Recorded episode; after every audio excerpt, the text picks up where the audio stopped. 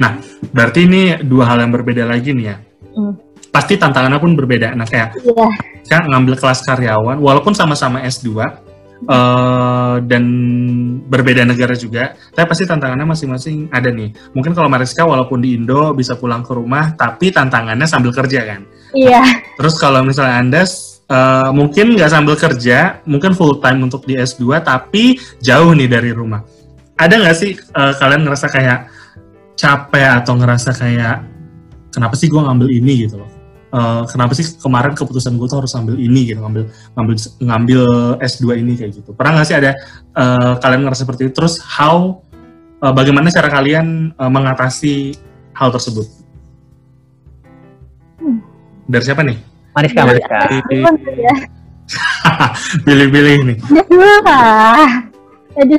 Boleh kali ya, dari Anda sekali ya. Ah, ya, oke. Apa pertanyaannya? Apa pertanyaannya tadi?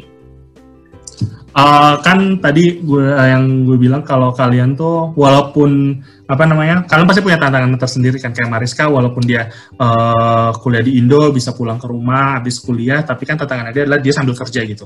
Di weekday dia kerja, di weekend dia kuliah, which is ya banyak waktu yang dikorbankan untuk S2-nya ini. Sedangkan kalau lo sendiri kan tadi even lo full time di S2 lo nggak sambil kerja, tapi lo jauh nih dari rumah. Nah, ada nggak sih pernah sempat kepikiran, aduh kenapa sih gue harus ambil ini? Ada nggak sih penyesalan gitu? Kenapa sih gue harus ngambil S2-nya tuh di sini atau ambil jurusannya tuh ini? Terus gimana kalian menghadapi tantangan-tantangan tersebut gitu? Iya, itu pastilah ya. Apalagi karena jauh kan ya dari rumah. Jadi ini agak ini sih. Jadi waktu gua pertama kali ngambil S2 itu kan bener ini makanya kenapa tadi salah satu saran gua adalah cari orang Indonesia yang lu kenal gitu di sana. Jadi waktu pertama kali masuk S2, asumsi gua dan keluarga gitu adalah S2 ini nggak ribet, dan gue nanya ke kampus gitu kan, nanya ke staff segala macam gitu kan, dan kata mereka kayak mungkin gitu kan, it's possible kalau gue mau lulus dalam 1 tahun aja S2-nya. Jadi kan kalau kita di Indo pasti 2 tahun lah atau 1,5 tahun minimal kan gitu. Nah ini mungkin gitu kan, mungkin nih lu bisa nih lulus 1 tahun gitu kan, tapi lu nggak boleh terlalu banyak main atau terlalu banyak ini gitu. Jadi akhirnya pada saat gue S2 di sana setahun full itu ya gue nggak ngapa-ngapain, literally di kamar, terus paling kampus pulang terus gue belajar terus. Jadi bener-bener gue nggak bergaul sama sekali gitu. Dan waktu ujian itu beratnya luar biasa. Jadi terutama karena gue nggak ada temen yang kayak temen nongkrong gitu kan. Jadi kayak kalau belajar ya gue belajar sendiri gitu kan.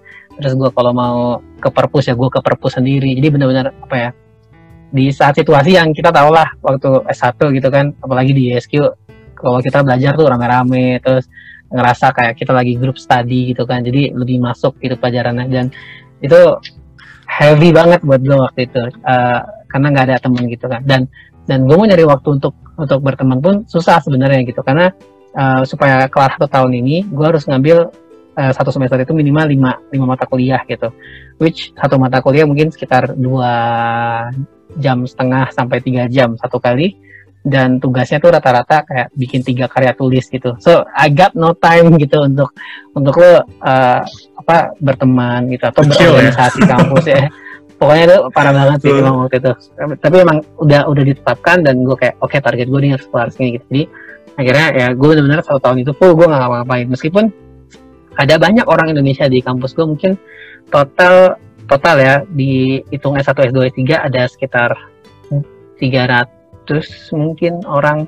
Tapi yang kayak aktif datang ya nggak nyampe 100 lah, yang anak-anak S1-nya nggak nyampe 100. Jadi di sebenarnya kalau gue nyari temen tuh gampang gitu, gue ke kantin sentra, ini orang Indonesia ya masnya, terus kayak ngobrol-ngobrol. Cuma takut apa ya, ke distract gitu. Jadi itu benar-benar cobaan banget gitu, karena apalagi lu tau kan gue dulu S1 organisasi mulu gitu kan. Jadi pas di sana. Siapa yang tidak tahu Andes? Iya, enggak gitulah.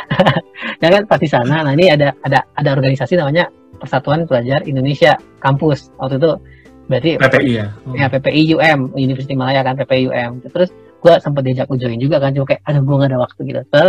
Pengen gitu kan, tapi udahlah nggak dulu gitu kan. Nah jadi akhirnya yaudah gue selesai S2-nya selesai, terus gue memutuskan S3. Baru gue cari kontak, kenalan sama orang, terus gue join PPI itu. Nah ini yang background gue pakai juga, ini sebenarnya background PPI kemarin gue lupa ganti. Jadi PPI. Ya kalau ini PPI Malaysia tapi. Nah maksudnya apa ya, intinya ya itulah challenge-nya gue waktu itu, karena bener-bener gue sendiri gitu, dan gue bukan yang kayak tempat yang cari roommate gitu kan, biasanya ada orang Indonesia cari roommate, orang Indonesia juga gitu, karena gue nggak ada gitu, jadi bener-bener posisinya ya sendiri aja gitu di sana. Nah itulah challenge-nya, dan cara ininya ya inget aja goals-nya apa gitu. Goals-nya adalah gue harus kelar gitu kan, karena duit kuliahnya juga kan nggak murah gitu, jadi gue harus secepat-cepatnya gitu sih. Ah, I see. Nah, terus kalau dari Mariska sendiri gimana nih? Challenge-nya itu mungkin lebih ke waktu kali ya, gitu. Itu challenge banget sih untuk di waktu gitu kan. Kebetulan di pekerjaan yang sebelumnya itu kan bisa dibilang mungkin kalian-kalian sudah familiar dengan kalimat-kalimat closing. Oke, itu di tempat kerjaan sebelumnya itu pas kebetulan banget gue lagi jalan S2 juga gitu kan. Dulu sih challenge banget gitu kan, pas ketika kan kalau dulu kan tanggal 1 tanggal 2 nih dari kantor pasti selalu closingan kan. Nah dimana itu closingan itu bener-bener tuh kayak lu kalau belum selesai nggak boleh pulang gitu kan. Itu bener-bener yang ya tau lah gitu closingan sampai selama apa gitu. Nah cuma kadang tuh ketika lu closingan ini mepet banget nih gitu kan sama sama perkuliahan gitu kan, dan itu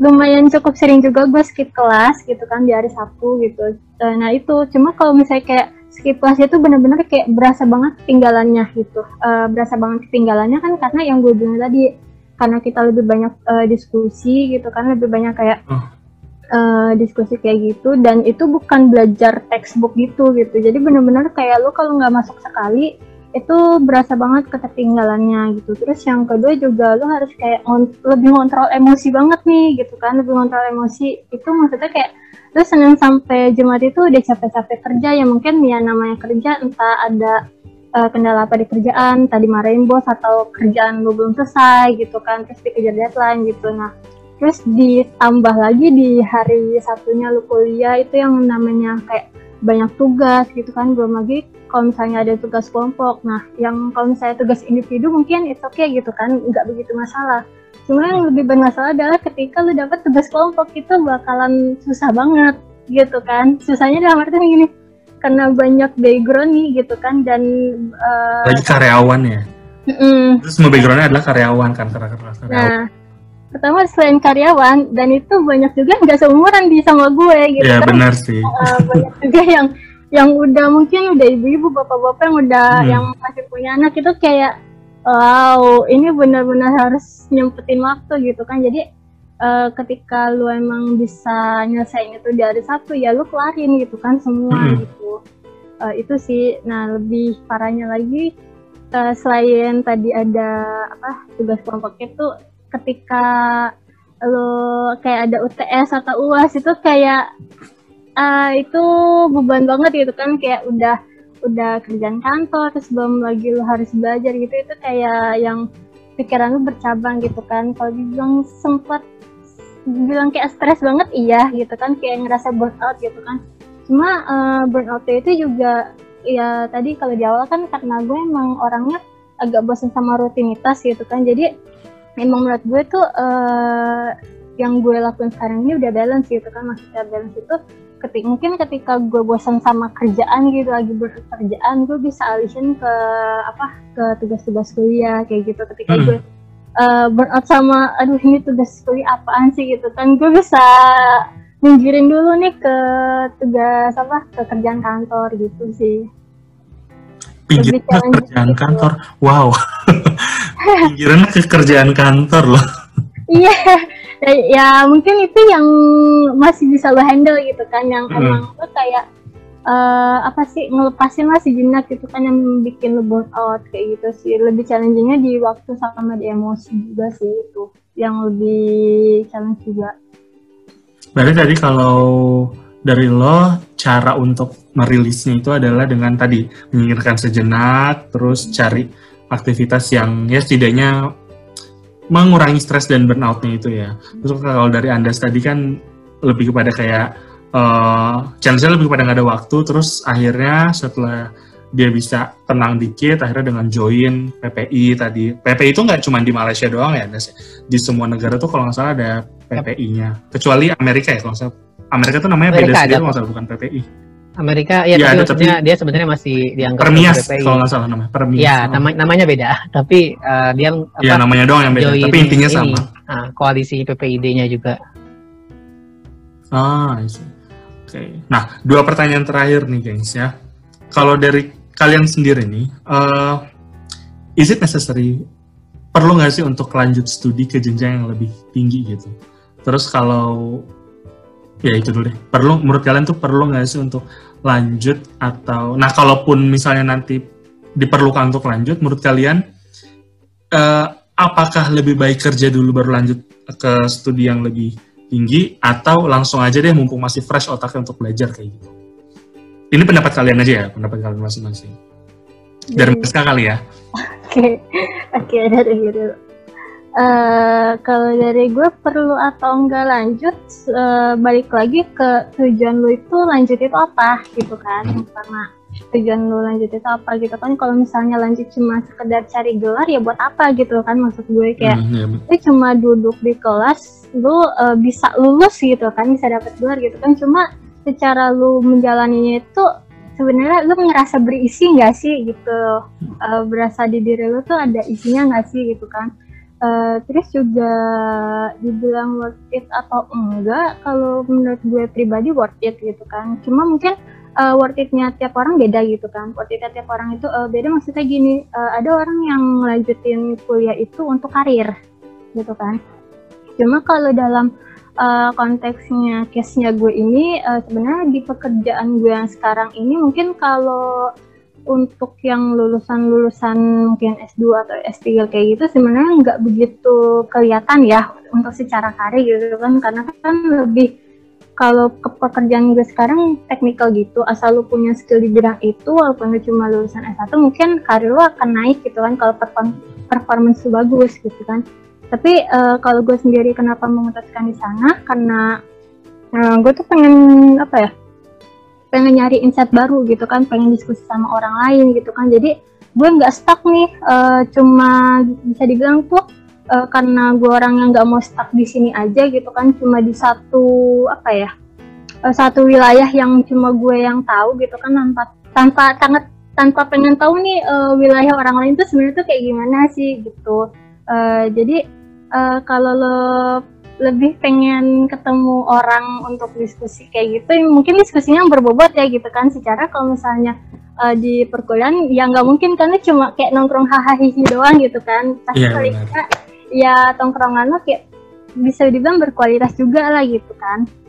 Ya itu sih menurut gue gitu kan, balik lagi why-nya itu lo harus menemukan why untuk lo S2 itu apa gitu kan, karir kah, atau lo pengen mengubah apa ya, persepsi lo atau gimana kayak gitu. Itu sih menurut gue. Oke. Terus kalau dari Andes?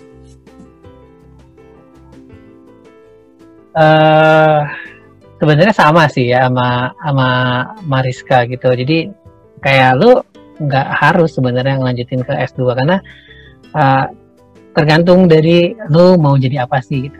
Jadi apakah lu mau jadi dosen, atau kalau mau jadi karyawan aja, atau lu mau bikin bisnis gitu. Perlu nggak sih S2? Itu tergantung banget, karena kayak misalnya mungkin pebisnis mungkin entrepreneur itu mau kayak, oh gue mau mendalami bisnis gitu kan, jadi gue mau ambil S2. Tapi nggak semua kampus S2 manajemen bisnis actually providing you with the knowledge of doing business gitu. Bisa jadi justru terlalu teoretikal dan nggak cocok dengan prakteknya gitu kan. Jadi kata temen gue yang di sana juga ngambil S2, S3 bisnis gitu. Jadi kayak menurut gue you must do your own research first. Lu mau apa, lu mau sampai kemana, lu mau, mungkin lu mau jadi apa, apakah lu punya apa ya, motif tersendiri. Misalnya kalau dulu ada teman gue yang PNS, jadi dia ngambil S1, dia ngambil S2 lagi, itu buat naikin ininya dia kan, kelasnya dia sebagai PNS. Contohnya tuh iya, kayak gitu. Ini kan kayak lo tergantung perlu apa enggak gitu sih. Dan not necessarily lo harus keluar negeri sebenarnya gitu. Dan pilihan di dalam negeri pun kalau misalnya lo punya kerja kayak Mariska, it's actually may actually be the better choice daripada lo harus keluar negeri dan dengan gua tadi gitu. Jadi menurut gua sama kayak Mariska, intinya find out your why dulu. Ini ISQ banget gak sih? Jadi harus cari dulu why-nya apa gitu kan. Nah, habis itu baru lu bisa menentukan apakah lu mau keluar atau lu mau ke dalam gitu. Karena sekali lagi yang namanya kampus tuh bener-bener lu harus bener-bener riset dulu gitu. Karena nggak semua kampus bisa ngasih apa yang lu minta gitu. Jadi mau lu keluar negeri, mau lu ke dalam negeri, yang pasti why sama si kampusnya ini harus ketemu gitu. Kalau dari gue itu aja sih. I see. Nah, jadi better dulu udah dapat pandangan juga ya buat orang-orang. Siapa tahu misalnya ada yang berpikiran, gue pengen lanjut S2 yang tadi kita bilang, banyak yang karena it's a must gitu, kayak udah menjadi sebuah bagian kayak abis S1, S2, terus S3. Tapi itu pun karena orang tua yang mau, kebanyakan kan gitu. Tapi dari kita sendiri, kita harus cari tahu sendiri kayak kenapa ya gue harus lanjut gitu, especially kayak apalagi yang udah bekerja nih. Misalnya kalau kayak gue sendiri, sometimes gue berpikir kayak, mungkin ya kalau orang awam kan berpikir kayak, ya lo udah kerja ngapain lagi lo lanjut, toh udah, lo udah punya karir, lo udah punya, at least kayak lo udah punya kerjaan gitu, lo punya pemasukan setiap bulannya gitu. Tapi kalau dari gue sendiri, my reason kenapa gue pengen lanjut S2 adalah ya gue mau mengembangkan pola pikir gue gitu loh. Karena menurut gue menjadi, ketika lo menaiki jenjang yang lebih tinggi lagi, itu adalah pasti pola pikir lo akan berubah, pola pikir lo akan lebih wide lagi, lebih luas lagi, sehingga ya lo bisa menaikkan taraf diri lo sendiri di hadapan orang-orang. Intinya personal brandingnya lah, kalau dari gue sendiri. Nah, terus apa tadi ya? Kayak ada satu hal yang gue lupa, pengen gue kasih tahu. Tadi yang pertanyaan lo yang tadi kayak gak belum dijawab. Lebih baik langsung lanjut S2. Oh iya benar, lanjut S2 atau kerja dulu terus baru lanjut S2 gitu. Iya, lanjut Mar. Halo. Mumpung Anda ingat. Oke, berarti udah dulu ya. Oke. Karena gue lanjutnya itu di Indo ya, di lokal gitu kan. Lokal gitu, menurut gue sih baiknya dari S1 itu paling tidak lu bekerja dulu gitu kan. Paling tidak lu bekerja dulu ya, paling nggak setahun lah gitu kan, biar lu tahu gitu kan di dunia realnya itu seperti apa sih bekerja gitu kan. Jangan sampai lu ketika S2, ketika lu belajar terus dosen lu open discussion mengenai satu isu gitu kan,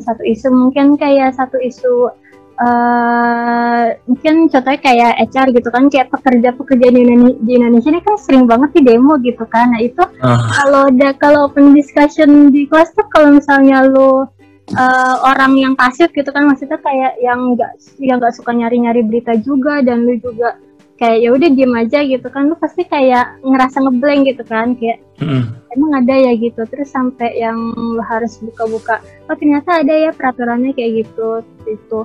Itu kayak menurut gue lebih baik untuk lebih prepare lah gitu kan, kalau lo bekerja dulu gitu kan. Jadi ketika lo ada open discussion juga, lo nggak yang ngeblank banget gitu. Menurut gue seperti itu sih. I see. Oke, Andes? Oke, kalau gue sebenarnya dari S1 kan even gue nggak kerja kayak Mariska mungkin yang di perusahaan lain gitu. Cuma kan gue udah kayak mulai bantu-bantu di kantor bokap hukum gitu kan. Iya benar. And also you have your own business gitu kan. Iya, dan gue punya bisnis travel itu juga gitu. Jadi sebenarnya kalau buat gue it's better kalau lu mungkin tidaknya you got something to support you before your parents, maksudnya gitu.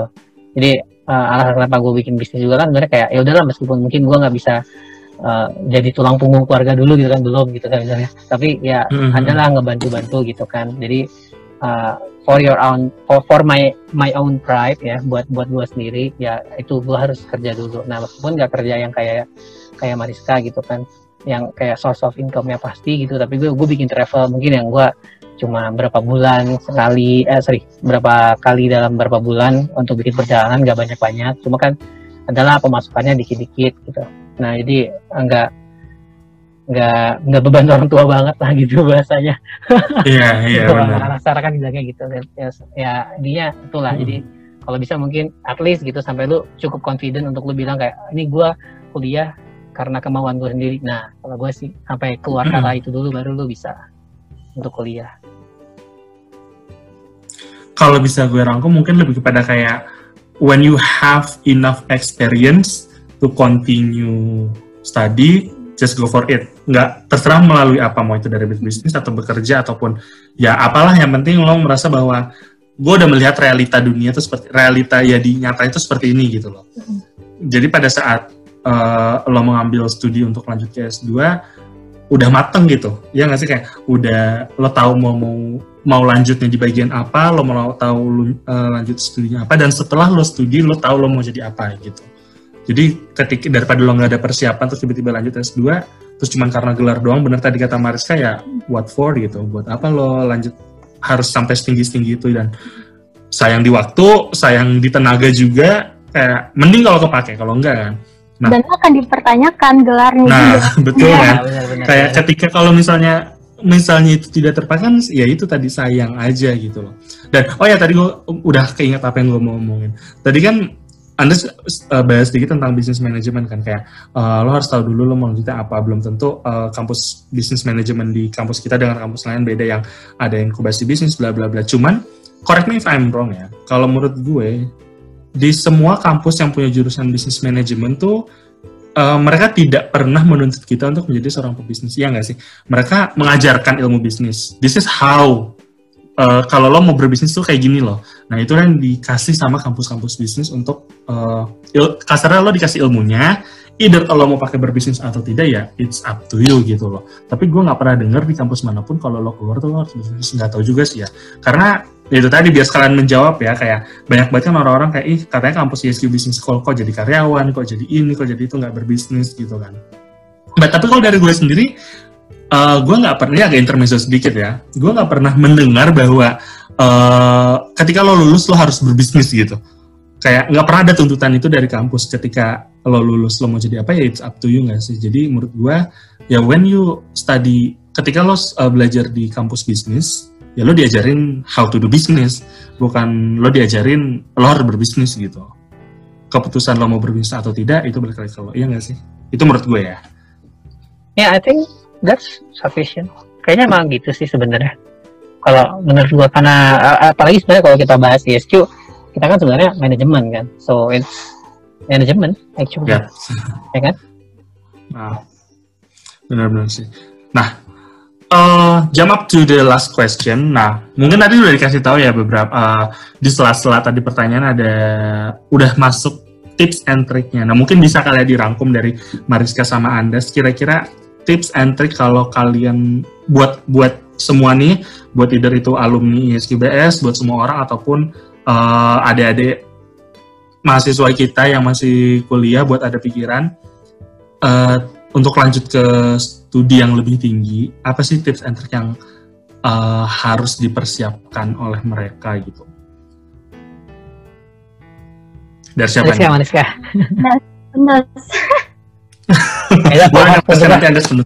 Nah, cakep. Mariska aja, Mariska. Oke, udah rangkuman aja ya Pak? Iya, mungkin tadi udah ada beberapa kali ya, cuma mungkin bisa dirangkum lebih matang, lebih apa yang lebih bagus lagi untuk tips and triknya nih, karena kan terakhir ya, pertanyaan terakhir.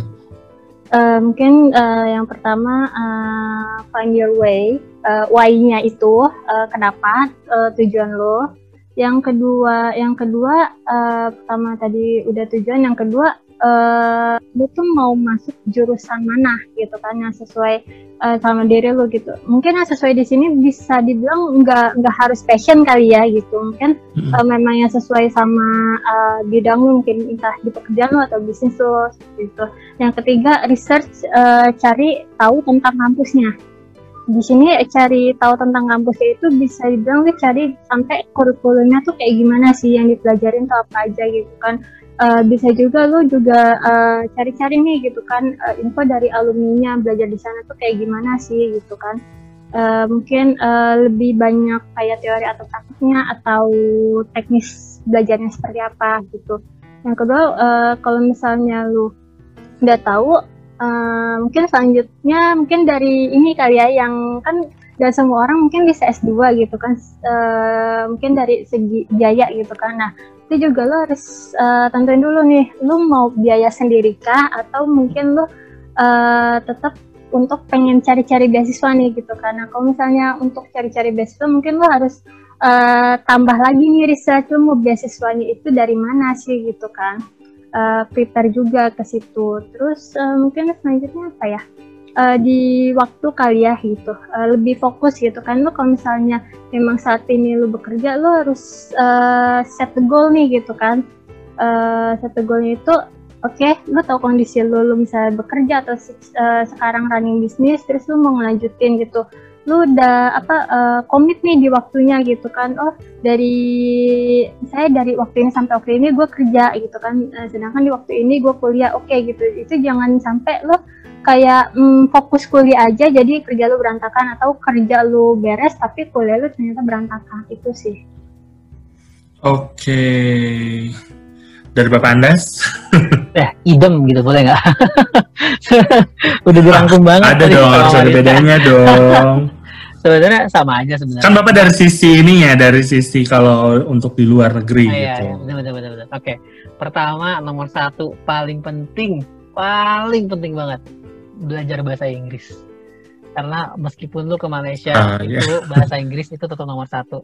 Sorry, di Malaysia secara conversation kayak lu mungkin ngobrol sama bus atau sama kayak tukang jualan gitu, kayak lu kalau pakai bahasa Indonesia yang menyerempet-nyerempet ke Melayu gitu kan, Indonesia yang di Melayu-melayuin gitu, ya masih bisa lalu lewat lah gitu. Cuma kalau dari segi pendidikan gitu, kalau lu udah masuk ke kampus, terutama emang kampusnya yang kampus negerinya gitu, biasanya rata-rata udah pasti pakai bahasa Inggris gitu, dan lu nggak bisa rely on only Google Translate gitu, karena gue juga sebenarnya masih pakai Google Translate, kita masih pakai gitu.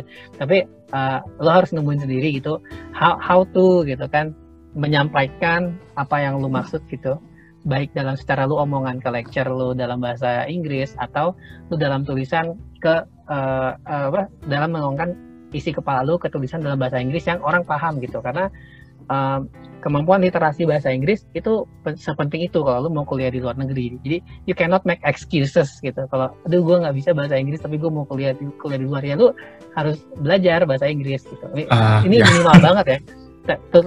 Tentu kalau misalnya lu mau kayak kuliah di Belanda atau lu mau kayak kuliah di Perancis, ya lu learn respective language lah. Kalau lu mau ke Belanda ya lu belajar bahasa Belanda, ke Jerman ya belajar bahasa Jerman gitu. Tapi intinya kalau lu ya kayak gue misalnya mau ke Malaysia atau cuma mau ke Singapura gitu atau ke Thailand gitu, ya lu belajar bahasa Inggris gitu, karena bahasa Indonesia kita emang ada programnya, mereka negara menginternasionalkan bahasa Indonesia dan segala program lainnya gitu. Tapi by the end of the day gitu, lu tetap harus punya kemampuan untuk at least gitu survive dengan bahasa Inggris. Itu nomor satu. Nomor dua, sama kayak Mariska, yang paling penting tuh time management banget, karena saat lu nanti dibombardir dengan tugas gitu kan, apalagi kayak kalau lu kayak gue misalnya, yang gue bilang tadi satu kelas mungkin bisa 3 tugas karya ilmiah satu semester gitu, so lu harus benar-benar bisa yang namanya time management gitu. Dan ketiga adalah selalu mau diskusi, jadi jangan pernah back down dari diskusi, bukan debat ya, tapi diskusi. Karena saat lu keluar negeri, lu ketemu dengan orang yang banyak banget dari negara manapun gitu kan, apakah dia dari Pakistan tadi yang gue bilang, atau dari Bangladesh, atau misalnya dari Inggris, dari Amerika segala macam. Pokoknya saat lu nggak tahu lu tanya, saat lu nggak tahu lu diskusi. Meskipun lu bahasa Inggrisnya mungkin nggak terlalu bagus gitu kan, still lu harus tetap coba untuk diskusi. Dan kalau lu nggak paham, lu harus tanya sedetail-detailnya sama dosen lu. Kenapa? Karena kalau dosen luar negeri, kalau dia nanya lu ngerti ya gitu kan, terus kita nggak jawab atau kita bilang kita ngerti dan kita tanya lagi, dia akan marah karena kayak lu kenapa nggak nanya pas gue nanya tadi gitu kan. Jadi mungkin agak beda kalau kita di Indonesia, mungkin sama dosen kita bisa kan ke ruangan dosen, tolong dong nanya gitu. Tapi kalau misalnya di luar negeri biasanya dia pengen lu nanya di kelas gitu. Kalau lu mau nanya di luar kelas, lu bikin janji dulu sama gue, nah kayak gitu. So time management tuh penting banget, dan rata-rata dosen rata-rata dosen di luar negeri itu sibuk banget sama risetnya mereka sendiri. Jadi mereka di kampus biasanya, terus mereka akan sibuk dengan komputernya, dan lu nggak akan punya waktu untuk bertanya kalau lu nggak bener-bener manfaatin waktu selama lu di kelas gitu. Jadi pas lu di kelas, make sure lu perhatian gitu kan, perhatiin gitu terus. Dan nggak meleng gitu. Jadi emang konsentrasi itu nomor yang paling penting itu, konsentrasi untuk kalau di kelas. Apalagi ya, gue rasa itu aja sih dulu. Karena yang lain kan di cover sebenarnya sama aja lah dengan persiapan kita di dalam negeri gitu. Tapi itu yang paling penting tadi yang gue sampaikan itu. Kayaknya cuma bisa main ke ruang dosen itu ISQBS doang deh. Iya, mungkin. Gue belum tahu ada kampus-kampus lain yang bisa dengan seenaknya masuk ke ruang dosen, cari dosen yang kita mau ketemu gitu.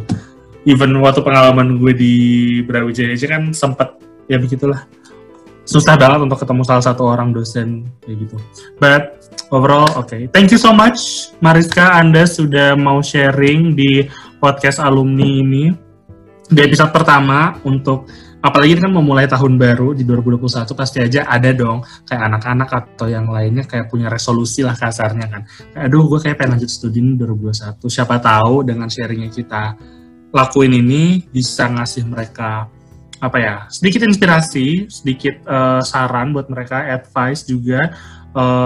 Bahwa ini loh yang harus dipersiapin, kayak udah biar mereka pun juga bisa meyakinkan. Nggak cuma mereka sih, gue aja pun juga terinspirasi banget dari kalian, jadi tambah banyak lagi ilmu, tambah banyak lagi pikiran bahwa ya bener nggak ya gue harus banyak pikir-pikir lagi untuk lanjut studi apa enggak, kalaupun mau lanjut studi gue apa aja yang harus dipersiapkan. Ya so much insight lah buat gue dan buat yang lainnya.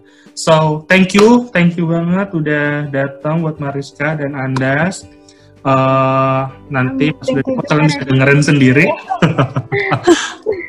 di podcastnya, terus ya ditunggu nanti mungkin ada episode-episode selanjutnya juga.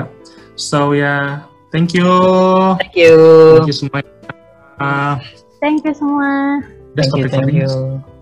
Sabar.